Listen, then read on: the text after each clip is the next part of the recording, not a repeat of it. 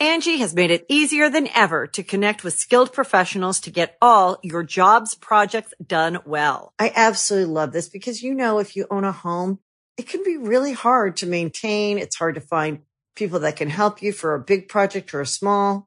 Well, whether it's in everyday maintenance and repairs or making dream projects a reality, it can be hard just to know where to start. But now all you need to do is Angi that and find a skilled local pro who will deliver the quality and expertise you need.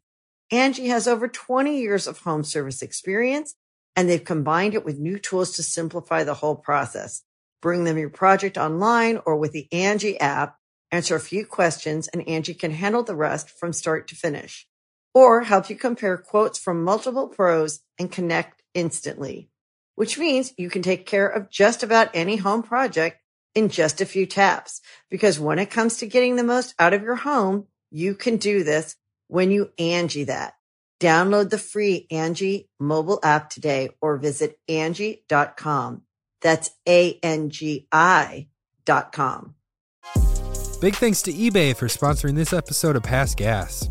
Passion, drive, patience. The formula for winning championships is also what keeps your ride alive eBay Motors has everything you need to maintain your vehicle and level it up to peak performance. We're talking superchargers, turbos, exhaust kits, and more. Whether you're into speed, power, or style, eBay Motors has you covered. With over 122 million parts for your number one ride, you'll always find exactly what you're looking for. And with eBay Guaranteed Fit, your part is guaranteed to fit your ride every time or your money back. Because with eBay Motors, you're burning rubber, not cash. With all the parts you need for the prices you want, it's easy to make your car the MVP and bring home huge wins. Keep your ride alive at ebaymotors.com. Eligible items only, exclusions apply.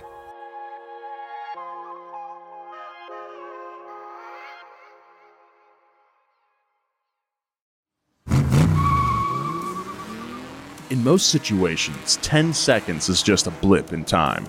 But in Formula One, it's an eternity. In 2007, a single pit stop during the qualifying round of the Hungarian Grand Prix threatened to tear apart a team destined to be a top contender for the Formula One Constructors' Championship. During the fuel burning phase of qualifying, when drivers turn up their cars for their fastest possible lap times, a young and hungry Lewis Hamilton ignored his team's request to let his teammate Fernando Alonso pass him. In the pit lane before the final runs of the qualifying session, the two time drivers' champion, Fernando Alonso, appeared to enact revenge on the audacious rookie and stalled his car for an extra 10 seconds, effectively blocking Hamilton's car in his crucial final lap. It's often acknowledged that as an F1 driver, your biggest competitor is your teammate. You're working with the same cars, the same team, and often the same directive. This kind of nemesis fuel is seen throughout the history of motorsport, but perhaps none so recent and so toxic as the feud between Fernando Alonso and Lewis Hamilton. How did the rookie get under the champion's skin so easily? How did a pit stop threaten to destroy McLaren's relationship with Alonso? Did McLaren really ask Alonso to sit in the pit lane for 20 seconds total, enough time to stall the young Lewis Hamilton? Or did an irate Alonso decide to publicly lash out at the freshman driver who'd been stealing his thunder all season? Today on Past Gas, it's a heavyweight bout between a two time champion and a superstar rookie that shook the racing world. This is 2007 Fernando Alonso versus Lewis Hamilton. Past Gas Podcast. It's about cars, it's not about sports. Speaking of uh, improv team, Nemesis Fuel would be a sick improv team name. Nemesis fuel. I love that phrase. That's Yeah, That's Nemesis a great, Fuel. great term. Nemesis Juice would be the cute version. Nemesis juice sounds like gross, yeah. it sounds like a like peach pineapple. but like makes you like too drunk, like weird, arguey drunk. Like Yeah. Like some some frat boy comes into your party with like a Gatorade uh tub and just starts mixing it in your kitchen and he's I'm got like Nemesis peach con- juice, dude.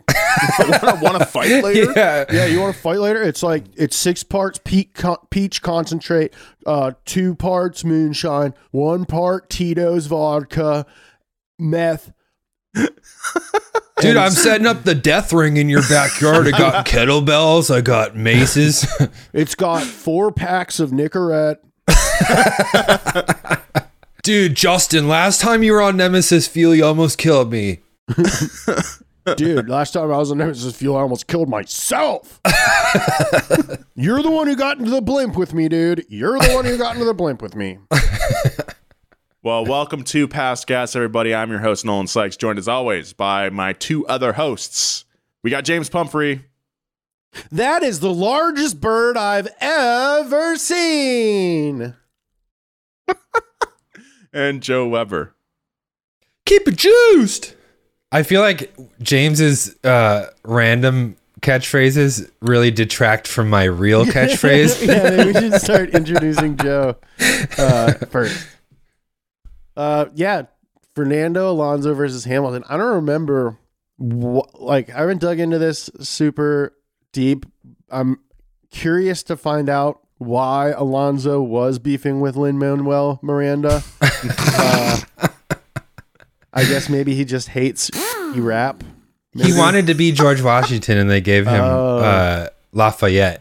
Oh, got it, got it. Is got it. Lafayette in that that musical? I think so. I'd have to check that out. Well, I didn't realize that Alexander Hamilton wrote a musical about himself. So Yeah, he I, did. that's news to me. Yeah, he, yeah, he wrote that was an autobiographical rap musical. we should do the Hamilton musical, but it's Lewis Hamilton. Yeah. I would love that. I'm not giving away my podium. I'm not giving away my podium. I think you need to listen to how Lewis Hamilton talks before you He talks like bust out this. It. No, he doesn't. yes, he does. He talks like this. He's like, "Hey, it's really good out there on the track, and it's really. I want to say thank you to my dad and Mercedes for It's helping a little- me yeah. drive so fast." we argued about my this team. last episode. You guys are making him sound like Taika Waititi. 2007 uh, was a big year for me versus Fernando Alonso.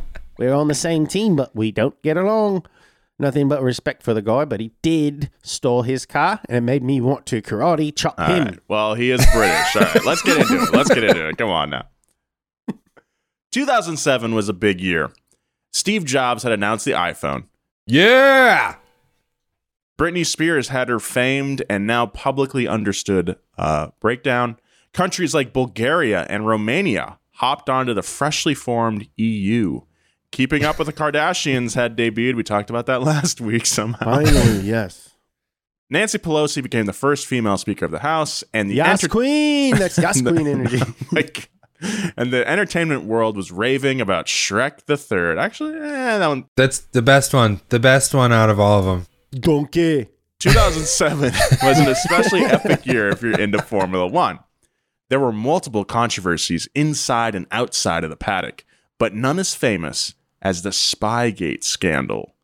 McLaren's chief designer, Mike Coughlan, had been sent 780 pages worth of Ferrari design documentation from their former chief mechanic, Nigel Stepney, an obvious no no in a sport dependent on proprietary design.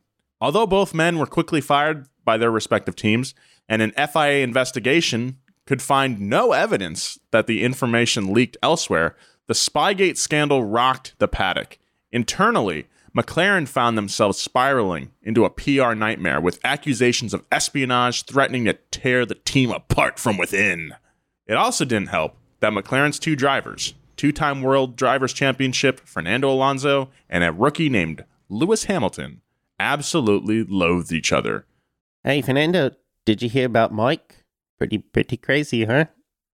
Pretty crazy about Mike, huh? Who's Mike? Mike Coughlan.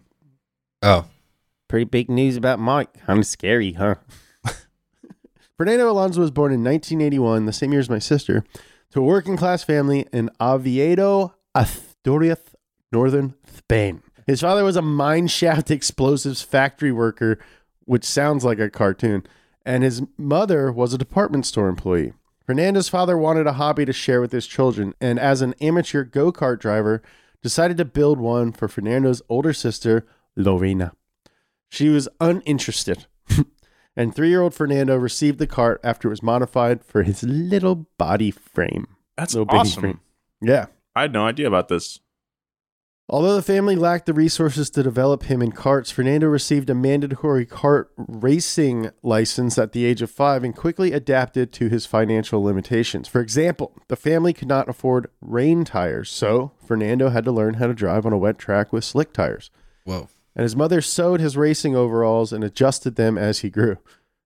Yeah. It would be argued that his humble beginnings helped Fernando develop his famously competitive attitude, as the young driver performed with an intensity that assured he'd move up the social strata.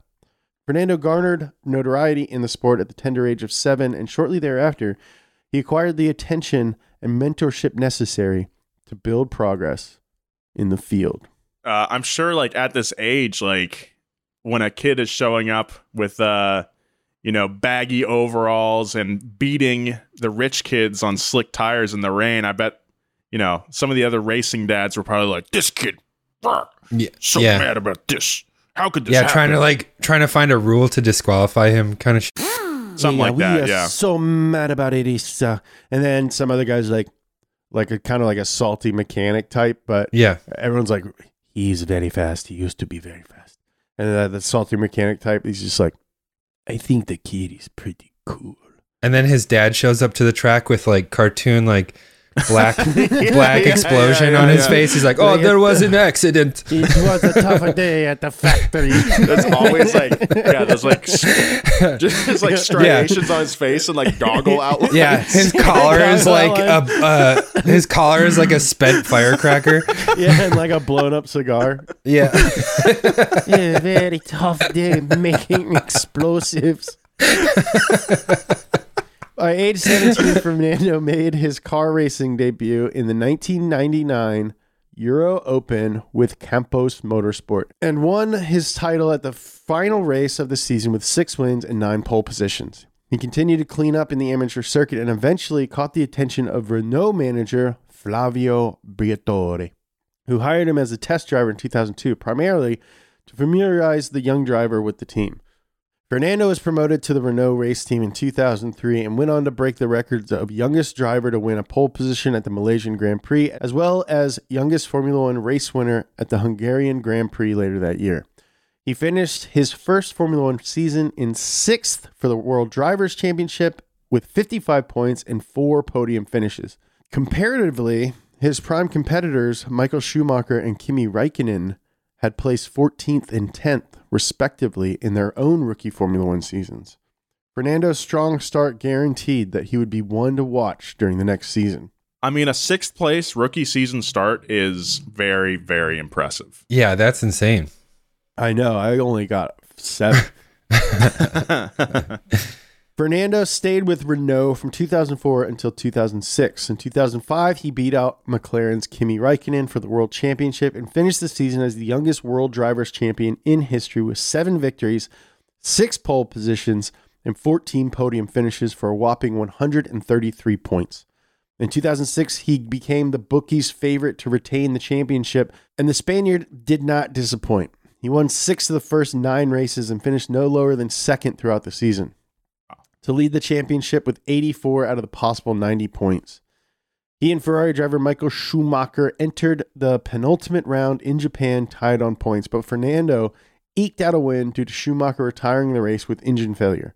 Fernando only needed to score a single point at the Brazilian Grand Prix, and uh, guess what?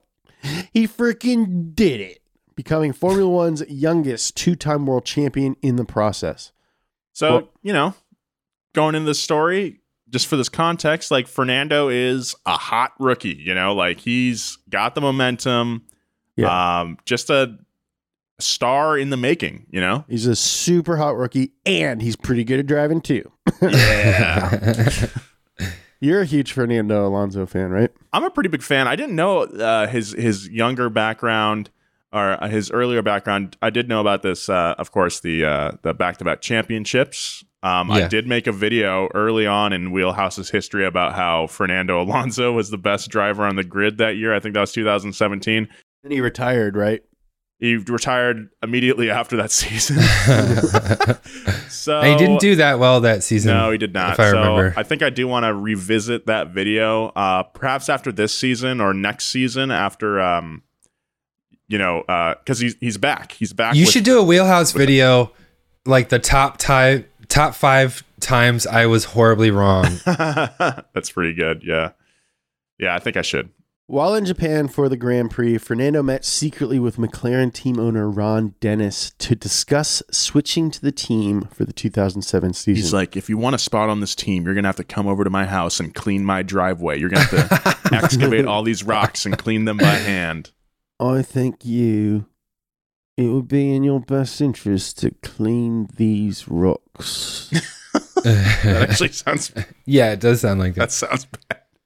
Clean big Ron's rocks. Big Ron's known for three things fast cars, clean rocks, and flawless puns. the two agreed to a three year contract to begin after Alonso's contract with Renault expired on New Year's Eve 2006. With both Kimi Raikkonen and Juan Pablo Montoya leaving the McLaren lineup for the 2007 season, Dennis, or Big Ronnie, now needed to find a sufficient second driver to complement his new star. He eventually landed on a gifted rookie, Lewis Hamilton. Going into the season, Fernando expected that his rookie teammate would be driving to prove himself. What Fernando didn't expect was that Lewis Hamilton is the greatest athlete of all time. There's a there's a funny story about um, Lewis Hamilton meeting Ron Dennis for the first time, like probably three years before he drove for McLaren, and he's just like a like a 14 year old or something, just karting, and he just like went up to Ron Dennis. All the other kids that in were like really intimidated, and Lewis Hamilton just walked right up to him and shook his hand and was like, "I'm gonna be driving for you." And Ron Dennis like laughed it off, and then like three years later, for sure enough, he's driving for him. yeah, Ron Dennis apparently was like, I hope you know how to clean rocks, Lewis. Like Alonso, Lewis Hamilton was born in a working class family in Stevenage, Hertfordshire, England. Stevenage, Hertfordshire, England. His parents separated when he was only two years old, after which he lived with his mother and older half sisters until he was 12. Then he moved in with his father and stepmother and half brother Nicolas, who also went on to become a professional race car driver. Lewis's dad bought him an RC car when he was five and a go kart for Christmas when he was six. To support his son's blossoming karting career, his father became a contractor and sometimes worked up to four odd jobs at a time while still attending all of his son's races. Lewis began karting in 1993 and, as one might imagine, absolutely crushed the competition. Absolutely. Absolutely. as one might imagine, absolutely, my mistake, crushed the competition. In 1995, at the age of 10, he became the youngest driver to win the British Cadet Karting Championship. That year, he approached Ron Dennis for an autograph and confidently stated, I'm Lewis Hamilton. I won the British Championship, and one day I want to be racing your cars. oh yeah, this is what I was talking about. Yeah. Three years later, as you said, Joe, Dennis called Lewis to offer him a spot in the McLaren Driver Development Program, a spot that included the option of a future Formula One seat if he was successful, that is. Lewis became the youngest driver to secure a contract that later resulted in a Formula One drive. At 15, Lewis became the European champion in karting with maximum points, and the British Racing Drivers Club made him a Rising Star member, which I guess was a designation for a kind of member.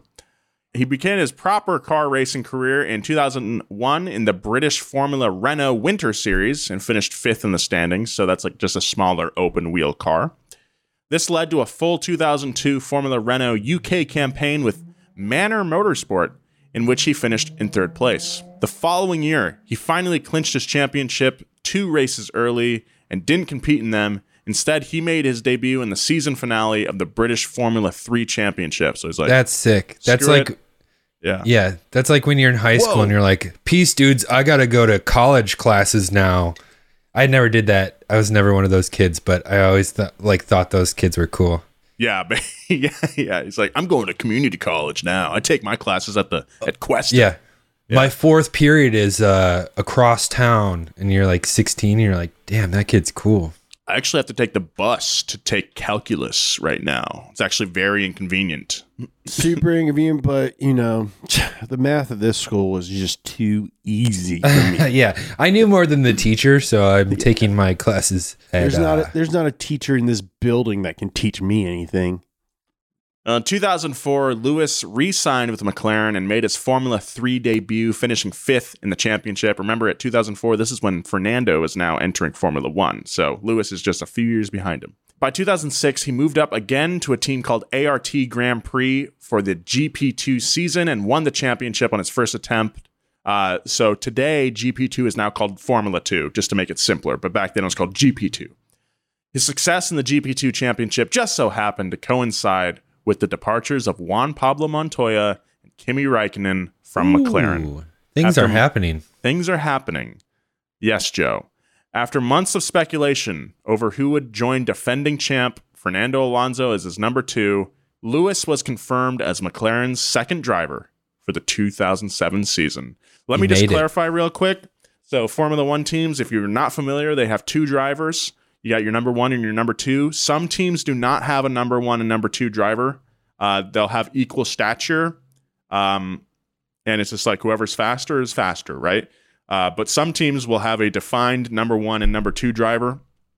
The number one typically is like like let, let's take Lewis Hamilton today for example. He is undoubtedly Mercedes number one driver. Yeah. He's faster.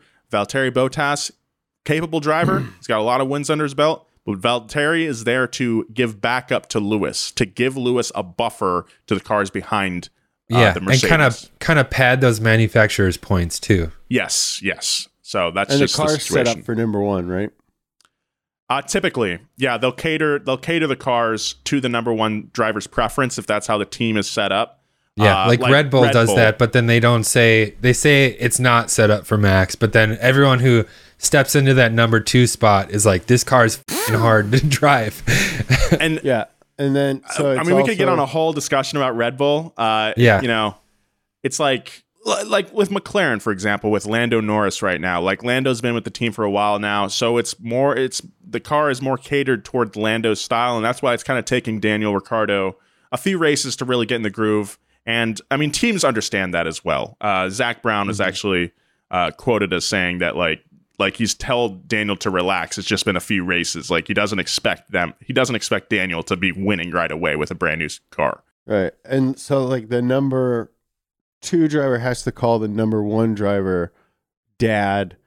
And then the number one driver has to call the number two driver Donkey. My, my baby donkey. Yeah. Yeah. yeah, yeah. Thanks. I I almost forgot. Thank you very much, James. For Uh, once the 2001 season started, it became immediately clear that Hamilton had some serious skills to pay the bills. ooh, Yeah. During the very first Grand Prix in Australia, the young driver's intent for his season was clear from the start of the race as he zoomed past his teammate. In the end, Alonso placed second while Hamilton debuted on the podium in third. That's pretty good for your first race. Yes. In Malaysia, Alonso won with Hamilton once again placing just behind him in second place. Uh, in both Bah- Bahrain and Spain, Hamilton finished second ahead of Alonso and became the first rookie to finish on the podium in more than his first two outings. so coming out the gate, like Hamilton is like, "Hey, man, I'm here." Hello, world. It's me, Lewis Hamilton. I'm here. Yeah. And I'm At the end of the very day, at the end of the day, I'm here to race. If I was Alonso, I probably would have expected like, okay, like here's this rookie on like a premier team. I'm probably just like, okay, I bet he's just like happy to be here, and I'm gonna, I'm the two-time champ, so this is gonna be easy. Uh, and very quickly, that is becoming not the case. Yeah, didn't expect uh, Hamilton to be such a spicy chorizo.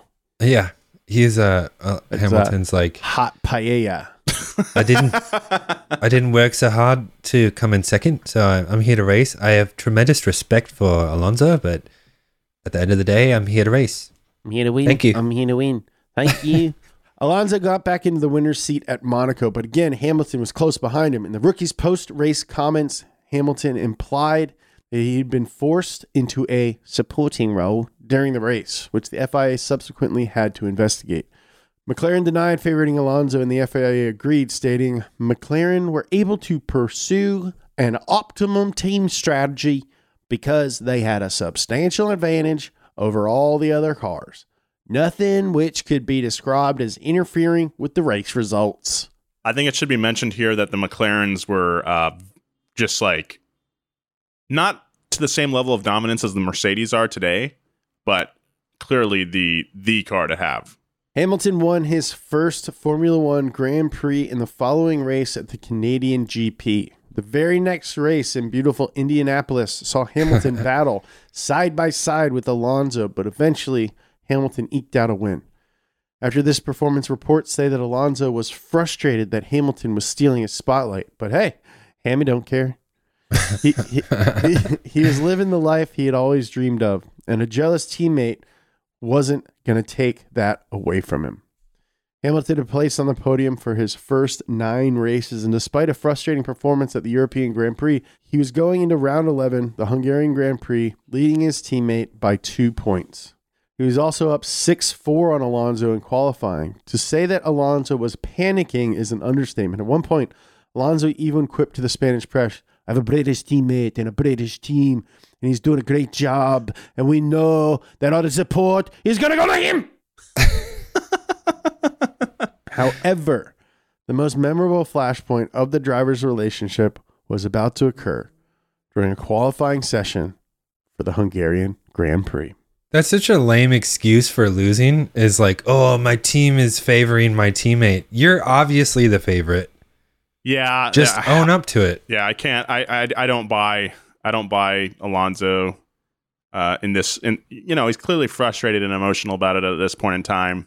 But dude, he's like a back-to-back champ, and he was the number one driver. You know, you can't. You got to. You got to outdrive. You got to outdrive the. You got to be so good that you're undeniable. You know, I mean, isn't he like routinely kind of a baby? hmm he's emotional. He's you know he he speaks his mind. He speaks his mind. It's like uh, this the paella, this uh, paella stinks. Why are there no shells in it? There's no shells. The Everybody knows that's where the flavor comes from. shells, all of the flavor that comes from is the bottom is barely even uh, burnt. I'm gonna go eat a little tiny uh, fish out of a can with a toothpick and drink orange wine.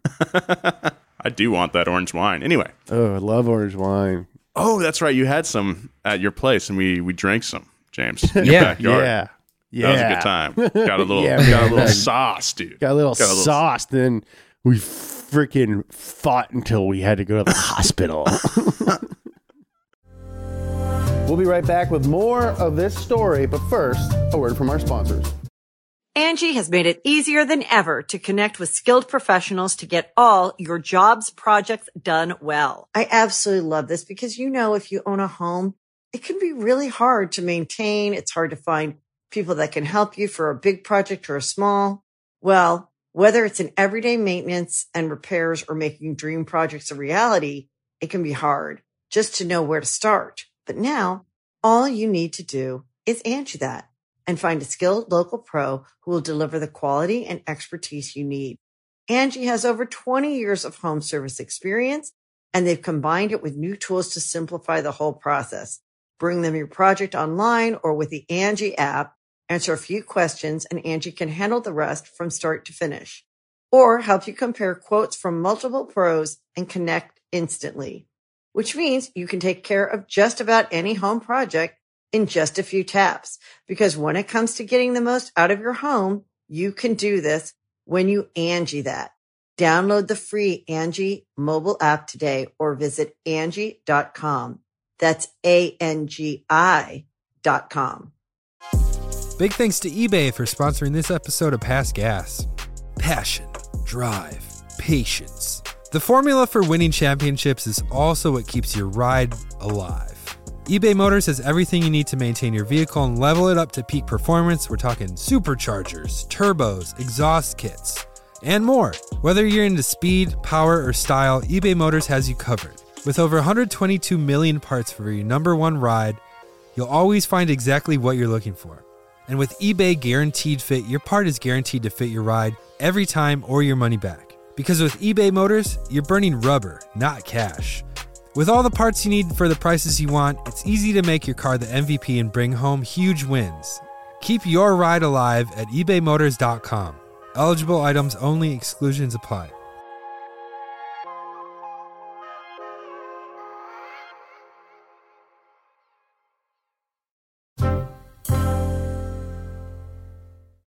To understand the temper tantrums that are about to take place between two grown adults, it may help to acknowledge the convoluted and often frustratingly confusing Formula One regulations.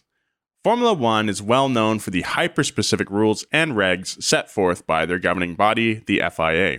In 2007, the fuel with which a driver started Q3, or the third session of qualifying, was the amount with which he would begin the race prior to the first refueling stop.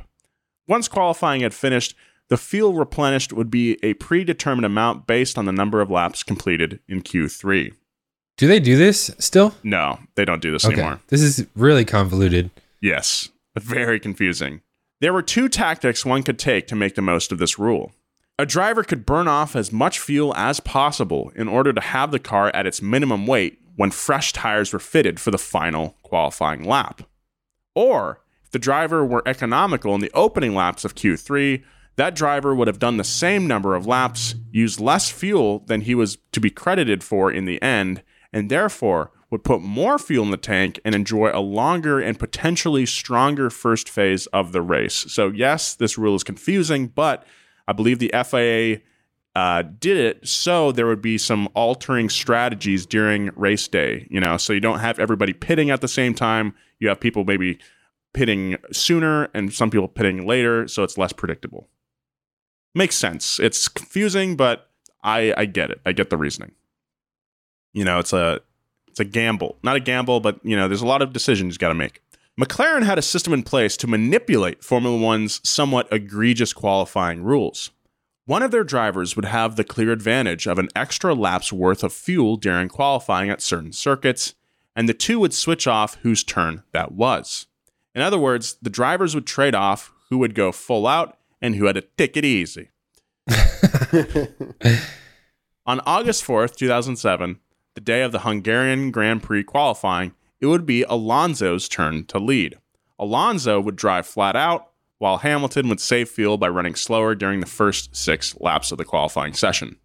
This is so strange because, like, nowadays, like qualifying, like, you can just, if you wanted to, a team could just go out for like three laps and come back in, and that'd be their entire session. They didn't have to run the whole thing, you know? That's, this is so, this is so strange to me But you're different. but I'm just built different, dude. Sorry. Anyway, yeah. So Hamilton would uh, drive slower during the first six laps. However, Hamilton quickly took to the front, and when it came time to let Alonso pass, he ignored his team, claiming that Alonso was too far behind and that he didn't want to let Ferrari's Kimi Raikkonen through as well. Alonso was furious, understandably. A little while later, it was time for McLaren's final Q3 pit stops. Hamilton was leading this stage of qualifying, so he's on pole, and the final laps were expected to be even quicker. McLaren chose to strategically stack both cars in the pits, with Alonso in front holding for 20 seconds and Hamilton behind. This was to give both their drivers as much track space as possible. You want as much clean air as possible in front of you. You don't want dirty air to hamper you in the turns. Sometimes it can be advantageous, but that's not what they determined. When the, lo- the lollipop was lifted for Alonso with 1 minute and 48 seconds left in the session, which was more than enough time for both drivers to complete their low fuel laps. They calculated just right. This was perfect down to the second, but Alonso didn't budge. Two seconds passed, five seconds passed, eight seconds, and finally, a full 10 seconds. Alonso finally sped off, but his extended stop guaranteed that Hamilton wouldn't have enough time for his final flying lap. And Alonso, he secured pole position by 0.107 seconds. Cue one of the most awkward post qualifying press conferences of all time. Alonso, still simmering with rage over Hamilton's initial audacity on the track, sat eating a peach with the kind of expression you'd expect from someone who just caught his wife with a peach salesman. Oh, those dirty peach salesmen. Can't trust a peach salesman. Before Hamilton arrived, it was revealed that the rookie had neglected to let Alonso through, which is the first anyone outside of McLaren had heard of the strategy or Hamilton's, frankly, shitty sportsmanship. When Alonso was asked about this incident, he simply gave a thumbs up and continued to stare straight ahead, just punishing that peach. At first glance, Alonso's choice to take his frustrations out on a peach is pretty bizarre, yet still places behind Call Me By Your Name for egregious peach action. But there's more to this story. According to McLaren's former head of communications, one of team owner Ron Dennis's biggest pet peeves is when someone eats a juicy fruit without a fork and knife. Thus, it's expected that if you're in the presence of Ron, you are required to slice your stone fruits into small, neat pieces to enjoy them. of course, when- it makes sense now. Stone fruits, Ron Dennis, stones, Oh my rocks. I like my stones clean. I don't want you to have those sticky little hands. Mando. So when Fernando arrived with a massive, juicy peach that outshone Roald Dahl's wildest dreams, everyone on McLaren immediately recognized just how angry Fernando Alonso was. I cannot believe. This is so funny. This is like great, great professional trolling. That's amazing. Uh, side note: We did James and the Giant Peach when I was in like fourth grade, and my music class was providing the music for it. Uh-huh. And uh, this was my first time where I like pitched something and it got a good response. And I was like, "Hey, what if like when James jumps or like pops out of the giant peach, I make this sound?" And I went. and all my friends were like, "Whoa!" and so, like in the production, uh, there they had the narrator up on the mic, and I was on xylophone, and I like had to wait for it, wait for it, and then like run over to the mic, do the sound, and then run and slide back on my like xylophone, and I felt so cool. That's very cute. I love that. That's so cute. Let's normalize saying that to guy Your friends. Yeah. Yeah. Dude, that's dude, you, that is cute as hell, man. Dude, no cap. That's honestly like one of the cutest things I've ever heard. To make matters worse, Ron Dennis was called before the race stewards just as Hamilton arrived at the briefing, or debriefing rather.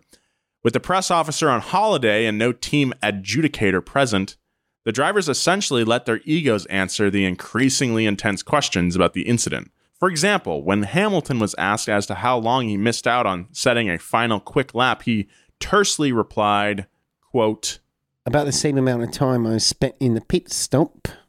For his part, Alonso claimed that McLaren had told him to hold those extra 10 seconds, a tactic they had implemented earlier in the session. Ooh. McLaren was asked by the race stewards to submit all their radio transmissions, which were rumored to contain a particularly expletive laden dispute between Dennis and Alonso, something both parties later denied. Initially, Dennis and McLaren shielded Alonso in their response to the incident and placed the blame squarely on the team's pit strategy and Hamilton himself. The FIA didn't buy it. It took eight hours for the stewards to render their verdict. Alonso would be struck with a five place grid penalty for unnecessarily impeding another driver. Ironically, this ruling pushed Hamilton from second position up to pole position. McLaren didn't come off scot free either. The team was informed they would not receive any points for the Constructors' Championship in the Hungarian Grand Prix. According to the FIA, quote, the explanation given by the team as to why they kept Alonso stationary for 20 seconds after completion of his tire change and therefore delayed Hamilton's own pit stop is not accepted. The actions of the team in the final minutes of qualifying are considered prejudicial to the interests of the competition. This can be summed up simply with McLaren, y'all are McLion. Slant slant rhyme. Not perfect. That's the kind of uh, lyrics that you could expect from a Hamilton uh, Hamilton rap. I was gonna diss your I was gonna diss your improv troupe, but I can't remember the name. Oh, six o'clock hugs. Six o'clock hugs. Okay, Mr. Hugs. A pre-race statement released by McLaren read, quote, Every effort was made in qualifying by the team to maintain our policy of equality. However, in the heat of the battle, there are occasions when the competitive nature of drivers sees them deviate from the agreed procedures. To the public, this seemed an admission of guilt on behalf of the unsportsmanlike behavior of both their star drivers. When race day came, Hamilton led every lap of the race to a solid victory, and Alonso was only able to place fourth. It's kind of cool that we're reading this and there's um, qualifying going. Oh no, it's not. It's practice today, right? Today is practice. Tomorrow's Yeah. qualifying. For the Spanish GP, and uh, it's it's just still going on. Hamilton's probably dominating, and Verstappen is probably in there. yeah, he's probably All in the boys, Alonso. there. Dude, all the boys are out just like racing. Um, yeah, actually, you're correct. Uh, Lewis Hamilton. This is a live reading of free practice two right now. Li- Lewis is uh, on top. yeah. Uh, Fernando Alonso in fifth. oh, for not bad. Not bad. Not bad. Still furious over the situation and the way that the team seemed to publicly drag his name through the mud, Alonso told Ron Dennis that he had emails related to the Spygate scandal. Ooh, damn. Dennis was horrified. Whether this was an attempt at blackmail or a way to secure his position as number one good boy driver for McLaren did not matter to Dennis. He reported the claims to FIA President Max Mosley and unintentionally opened McLaren up to even more investigations. Dude, Alonso's a baby. Yeah, he's kind of a baby. When asked about his relationship with Alonso during the FIA's subsequent hearing, Dennis quipped, The relationship between Fernando and myself is extremely cold. That is an understatement. That's like the most British shade it gets. Yeah, it's like also like saying a statement that you just said is an understatement. is Yeah. like- yeah, it's bizarre. well, why didn't you just I state could it then? elaborate further, but I won't. But I will. For the rest of the season, things were tense. At the following Grand Prix in Turkey, Hamilton placed fifth due to a tire failure that knocked him out of the third place spot, which allowed Alonso to take his spot on the podium. In Italy, Alonso again beat Hamilton, with Raikkonen in third. It was after the Italian Grand Prix that the FIA announced their verdict on the McLaren Spygate debacle. Guilty. Ooh. It was determined that McLaren disseminated Ferrari's technical data. Their punishment? A fine of $100 million. and even worse, elimination from the competition for the Constructors' Championship. Ouch. We're just gonna keep referencing Mike Myers movies until we get all of them. I We'll get the Love Guru in there somewhere. Donkey. Don't Donkey, get, out of my swamp. don't get. I'm a love guru. I love you, Fiona. I always have. I want to marry you. We used to shoot banter rats from our X-Wings all the time. Uh, donkey. We'll be right back with more of this story, but first, a word from our sponsors. The Angie's list you know and trust is now Angi, and we're so much more than just a list. We still connect you with top local pros and show you ratings and reviews, but now we also let you compare upfront prices on hundreds of projects and book a service instantly. We can even handle the rest of your project from start to finish. So remember, Angie's list is now Angi, and we're here to get your job done right. Get started at Angi.com. That's A N G I, or download the app today.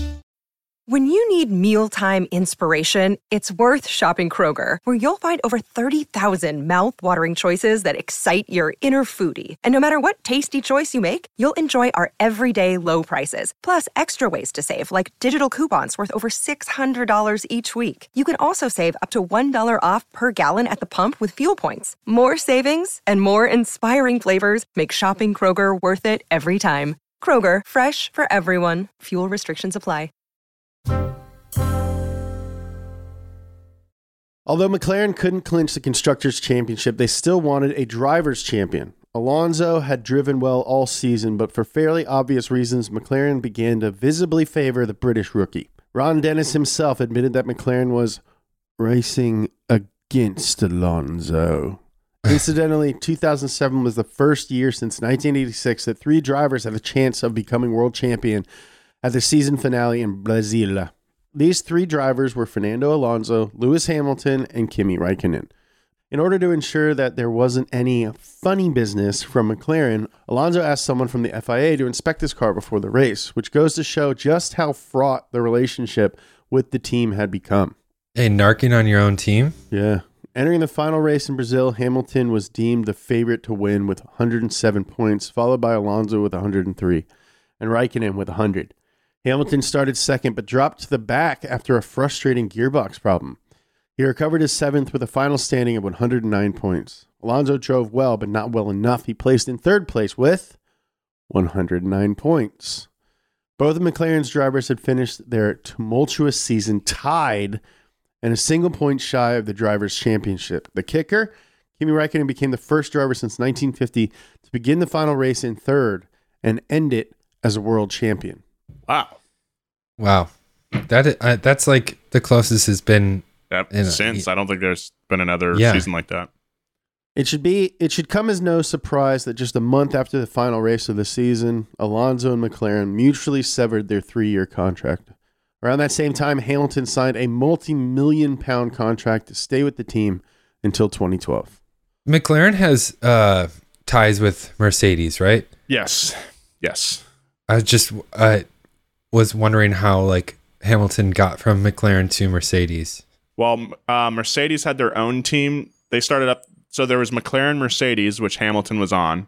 Yeah. And then uh, Mercedes had their own team. Michael Schumacher drove for them for a little while. He was like their star uh, driver. And then And that's not the Petronas team? that's what the Petronas team is today. Okay. So Hamilton jumped ship from McLaren, uh, from from McLaren Mercedes to Mercedes proper, and that's where he's been ever since. And McLaren Mercedes turned back into Mc- just McLaren proper. Cool. Yeah. Where are they now? Well, Alonso returned to Renault for the 2008 season, whom he stayed with until Ferrari came knocking in 2010. Although he stayed with Ferrari until 2014, he ultimately left due to severe disagreements with team principal Marco Mattiacci, as well as his belief that Ferrari wasn't capable of constructing a title winning car, and he was right at that time Ferrari kind of sucked. Who did he leave Ferrari for in 2015 then? Well, none other than McLaren. Claiming that he and Dennis had patched up their differences, Fernando stayed with McLaren from 2015 until his quote unquote retirement in 2018 due to his frustrations with the system. He believed that there's a lack of on track racing and predictable results, and felt that discussions about racing focused too heavily on radio transmissions and vitriol. However, Fernando returned to the sport this year with the newly rebranded Alpine, formerly known as Renault, the team that he won those two championships with earlier in the story. You know, I feel like it's kind of a cop out to say that he's leaving due to, you know, uh, predictable results and lack of on track racing. But I think there, I mean, that that was kind of valid, especially the cars were making so much downforce that it was really hard to follow them in the turns. So that's that's been a problem they've been trying to solve for years now. But he does have a point about uh, you know, discussion being focused too heavily on radio transmissions. There was a season, I think five years ago now at least, where the teams could not give the drivers tips on how to drive the car. What? Yeah. It was very strange. So they had to use very cryptic language. Like they couldn't even be they couldn't even use code words on like, hey, you should like try braking a little harder here or whatnot. They couldn't do that. So Yeah. it was very strange. Especially since radio broadcasts, radio transmissions are such a huge part of the race broadcasts now. If you're a fan of Formula One, it's likely that you're very familiar with Sir Lewis Hamilton's career trajectory. That's right, this man is a knight. Lewis finished up his maiden Formula One season as a runner up in the 2007 World Drivers' Championship, set multiple records that year, including most consecutive podium finishes from debut with nine, the most joint wins in a debut season, the most points in a debut season with 109. He won his first championship the following year with McLaren and stayed on with the team until 2013, where he signed to Mercedes. At the time of this recording, Hamilton has won a joint record seven Drivers' World Championship titles and holds the outright record for most wins with 97, most pole positions with 99, and most podium finishes, amongst many others. Uh, we are recording this on a Friday before the Spanish Grand Prix, so it's likely that these numbers will be different when you hear this. Yeah, I bet he's gonna hit 100 pole positions. That's my prediction. I, I hope so. Uh, you know, uh, I, I came into the sport. I came in watching the sport in 2014 when the hybrid era started and Mercedes dominance really started. You know, for a while I was like, man, this is like so boring. Hamilton lo- Hamilton wins all the time. Like this Yeah. sucks. I hate this guy. But like in the past two years, I've like really come around on him. He's really just a genuinely cool dude. He's a cool dude. He's a good Yeah. guy. But also, it's just like, why would you be mad about witnessing the goat in I know. action? You know, people are going to be looking back on this in like 15 years with like such reverence. So let's enjoy it now while we're still here to witness something like this. I mean, I the only thing I can think of is like people kind of hated the Golden State Warriors when they were winning a ton, but I feel like that's because they're kind of like a lot of their players are like villainish, you know? Yeah.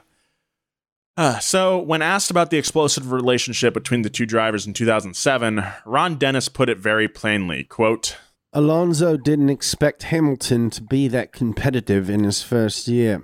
He told me at the beginning that it was my decision to sign a rookie like Hamilton, but that it could cost me the Constructors' Championship. Fernando was calculating everything, but not that Lewis would challenge him. That, my boy, affected him massively.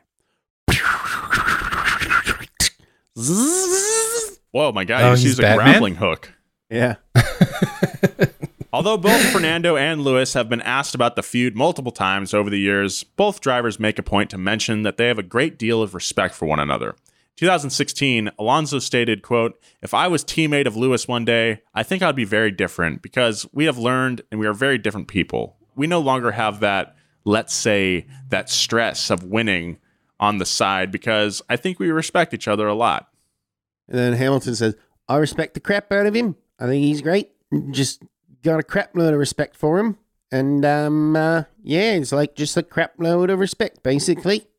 I think he's got I think he's got the stones of a champion. He's got, you know, he's got great stones and uh just a crap load of respect. Respect the crap out of him.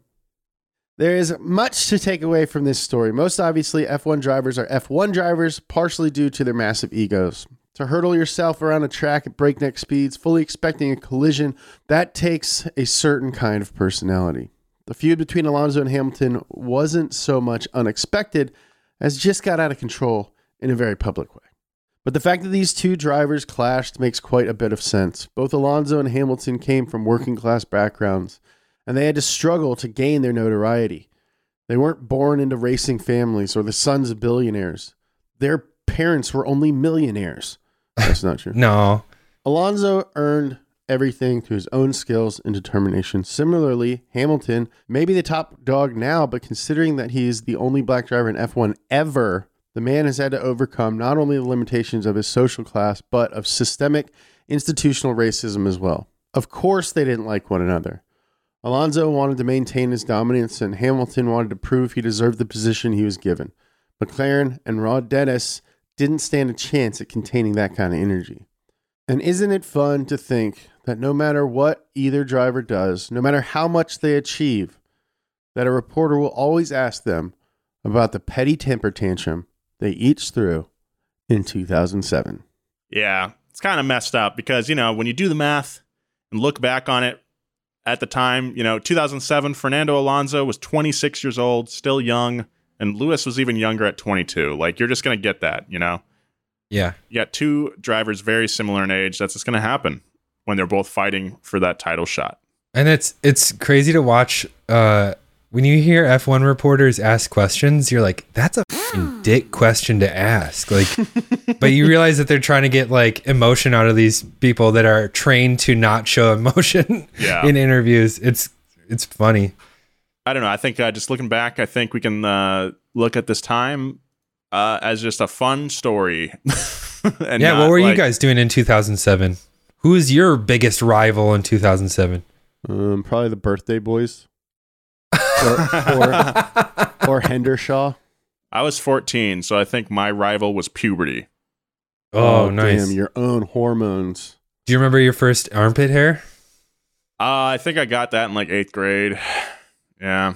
Nice. Okay. Yeah. All right. So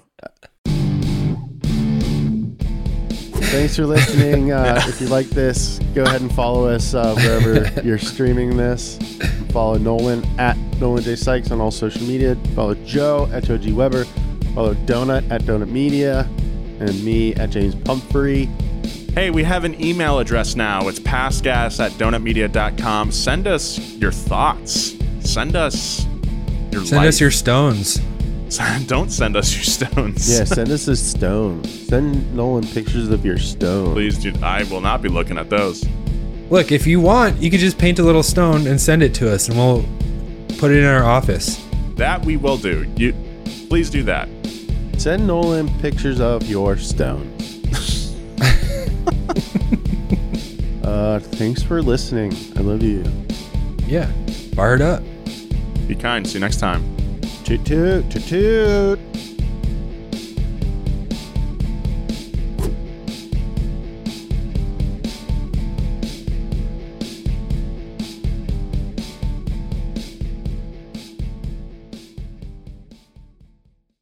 Angie's list is now Angi, and we've heard a lot of theories about why. I thought it was an eco move. Fewer words, less paper. No, it was so you could say it faster. No, it's to be more iconic. Must be a tech thing. But those aren't quite right. It's because now you can compare upfront prices, book a service instantly, and even get your project handled from start to finish. Sounds easy. It is, and it makes us so much more than just a list. Get started at Angi.com. That's A N G I, or download the app today. Angi has made it easier than ever to connect with skilled professionals to get all your jobs projects done well. I absolutely love this because, you know, if you own a home, it can be really hard to maintain. It's hard to find people that can help you for a big project or a small. Well, whether it's in everyday maintenance and repairs or making dream projects a reality, it can be hard just to know where to start. But now all you need to do is Angi that and find a skilled local pro who will deliver the quality and expertise you need. Angi has over 20 years of home service experience and they've combined it with new tools to simplify the whole process. Bring them your project online or with the Angi app, answer a few questions and Angi can handle the rest from start to finish or help you compare quotes from multiple pros and connect instantly, which means you can take care of just about any home project in just a few taps. Because when it comes to getting the most out of your home, you can do this when you Angi that. Download the free Angi mobile app today or visit Angi.com. That's A-N-G-I dot com.